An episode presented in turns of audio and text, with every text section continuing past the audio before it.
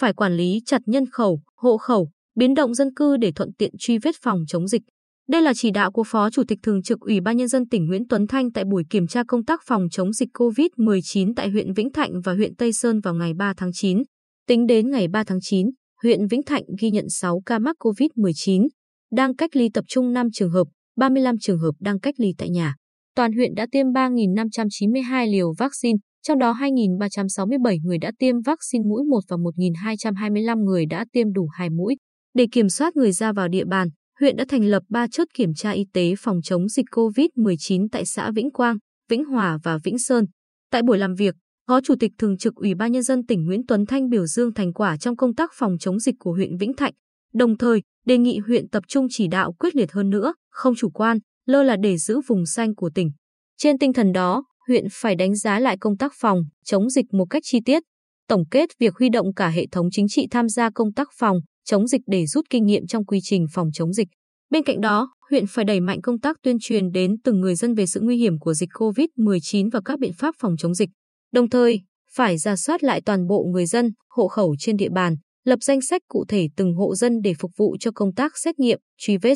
thực hiện nghiêm giãn cách xã hội, quản lý chặt người từ vùng dịch về, những vùng có nguy cơ cao như chợ, khu công nghiệp phải có danh sách cụ thể để test tầm soát, đặc biệt phải quản lý chặt những đối tượng vãng lai đến địa bàn kinh doanh, buôn bán. Tuy địa bàn huyện chưa có F0 trong cộng đồng nhưng phải chủ động chuẩn bị kịch bản để ứng phó, không được chủ quan, mất kiểm soát. Tại huyện Tây Sơn, theo báo cáo Ban chỉ đạo phòng chống dịch COVID-19 của huyện, tính đến ngày 2 tháng 9, Tây Sơn ghi nhận 19 ca mắc COVID-19, 181 trường hợp F1, 367 trường hợp F2. Huyện đã bàn giao lại trường phổ thông dân tộc bán chú Tây Sơn, xã Tây An, cơ sở đã được thiết lập thành khu cách ly tập trung để chuẩn bị cho năm học mới. Phó Chủ tịch Thường trực Ủy ban Nhân dân tỉnh Nguyễn Tuấn Thanh đánh giá cao việc chủ động nắm địa bàn, triển khai quyết liệt các biện pháp phòng chống dịch của huyện Tây Sơn. Bên cạnh đó, Phó Chủ tịch Thường trực Ủy ban Nhân dân tỉnh cũng nêu ra bốn lỗ hỏng và cũng là bài học kinh nghiệm trong công tác phòng, chống dịch ở các địa phương, gồm quản lý không chặt nhân khẩu, hộ khẩu,